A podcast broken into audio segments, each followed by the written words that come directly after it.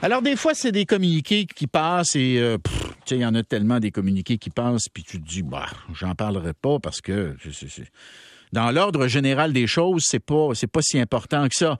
Mais de voir que des chefs restaurateurs québécois reconnus s'unissent pour faire rayonner nos produits québécois, nos, nos aliments québécois, nos mets, nos repas, on va aller rejoindre Antonin Mousseau-Rivard, qui est chef au restaurant gastronomique Le Mousseau, M-O-U-S-S-O. Bonjour, Antonin. Bonjour, Bernard. Alors, parlez-nous un petit peu de cette initiative-là. Ben, écoutez, c'est beaucoup plus gros que de faire rayonner seulement que nos produits et notre gastronomie. En fait, c'est un, c'est un regroupement, en fait, euh, de chefs que ça s'est jamais vu euh, auparavant au Québec, de réunir autant de, grands chefs, de propriétaires de grandes tables ensemble pour parler des vrais enjeux qui nous touchent.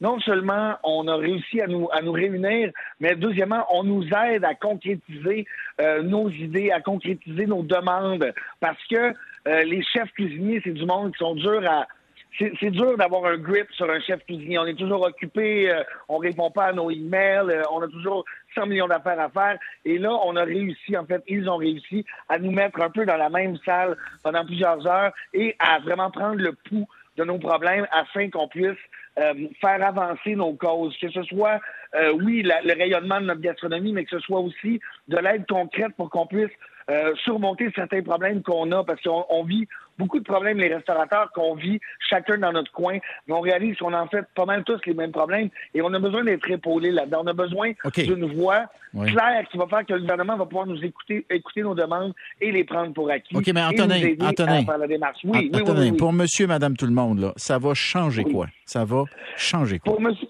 ben pour monsieur, madame, tout le monde, ça va pas changer grand-chose, mais en fait, ça va changer qu'on essaye de faire survivre notre gastronomie le plus longtemps possible. Et en bout de ligne, c'est là que monsieur, madame, tout le monde entre en compte. Parce que si on fait pas ça, on risque de se retrouver d'ici quelques années avec aucune identité culinaire et des, plus des grandes chaînes euh, que quoi que ce soit comme restaurant. Alors, c'est le temps maintenant de faire attention à ça. C'est le temps de s'unir. C'est le temps maintenant de, de mettre nos forces ensemble pour qu'on puisse avancer de l'avant et vraiment avoir plus de pouvoir euh, dans notre propre euh, dans, notre propre coin de pays, ne serait-ce que euh, vous connaissez comme moi l'enjeu des, fruits de mer, comment ça se fait qu'on on, importe 95% de nos fruits de mer puis on en exporte. C'est-à-dire on en, on en exporte 95% puis on en importe 95% Il est temps de faire changer ces, ces, ces choses-là. Il est temps qu'on s'unisse puis que nous, on soit le lien entre le consommateur, encore une fois, de, une fois de plus en fait, qu'on soit le lien entre le consommateur et le producteur, parce que nous, on met de l'avant des produits, mais après ça, il faut que ces produits-là soient accessibles aussi à tout le monde. Donc, on parle ici d'un un, bien pour l'économie locale, pour euh, les, producteurs locaux, pour les producteurs de produits de niche. Donc, c'est vraiment très intéressant tout ça et c'est vraiment du jamais vu d'être capable de faire ça. Là, on ne parle pas ici d'une association de restaurateurs qui, qui, prend tout le monde un peu dans le même bateau. On prend ici vraiment le, top de la restauration, ceux qui mettons de l'avant, c'est nous qui mettons de l'avant tous ces produits-là, c'est nous qui faisons souvent les sacrifices pour arriver où est-ce qu'on est. Et eh bien là, pour une fois, on a l'impression d'être écouté. Maintenant, il va falloir voir les résultats, bien sûr. Mais, pourquoi, attendez un petit peu là, pourquoi vous dites que vous devez faire des sacrifices pour mettre euh, sur la table de vos restaurants des produits québécois puis des mets ben, québécois. Pourquoi vous devez faire des sacrifices?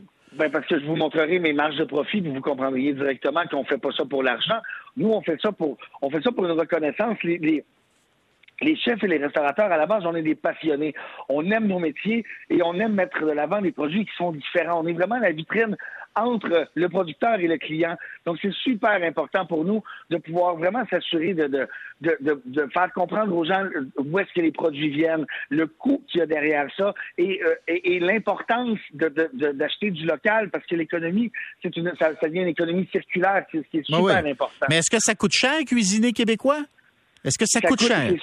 Ben, c'est sûr que ça coûte cher, M. Dainville. Si on prend, par exemple, aller dans une épicerie moyenne qui va vendre du bœuf du Canada ou du bœuf des États-Unis, regardez l'augmentation qu'il y a eu. Bon, mais dites-vous que cette augmentation-là, nous, on l'avait déjà, on, payait déjà plus cher que ça, qu'avant l'inflation pour des produits québécois. Parce que encourager québécois, ça veut dire encourager des petits producteurs qui n'ont pas les mêmes marges de profit, qui ne peuvent pas se permettre de faire des prix aussi bas. Mais nous, si on fait ça, c'est parce qu'on est passionné. On veut le meilleur produit et le meilleur produit, il est là, il est dans notre cours. Mais attendez, attendez, attendez, Mousseau-Rivard, il y a déjà des restos qui servent des mets québécois, qui servent des produits québécois. La gastronomie québécoise, elle est en pleine expansion. On voit de plus en plus de restos. On le sait, à un moment donné, on se promène, puis on envoie des, des, propositions. Qu'est-ce que ça va... Tu sais, j'ai un auditeur qui dit, c'est pas très concret, je comprends pas ce qu'il dit.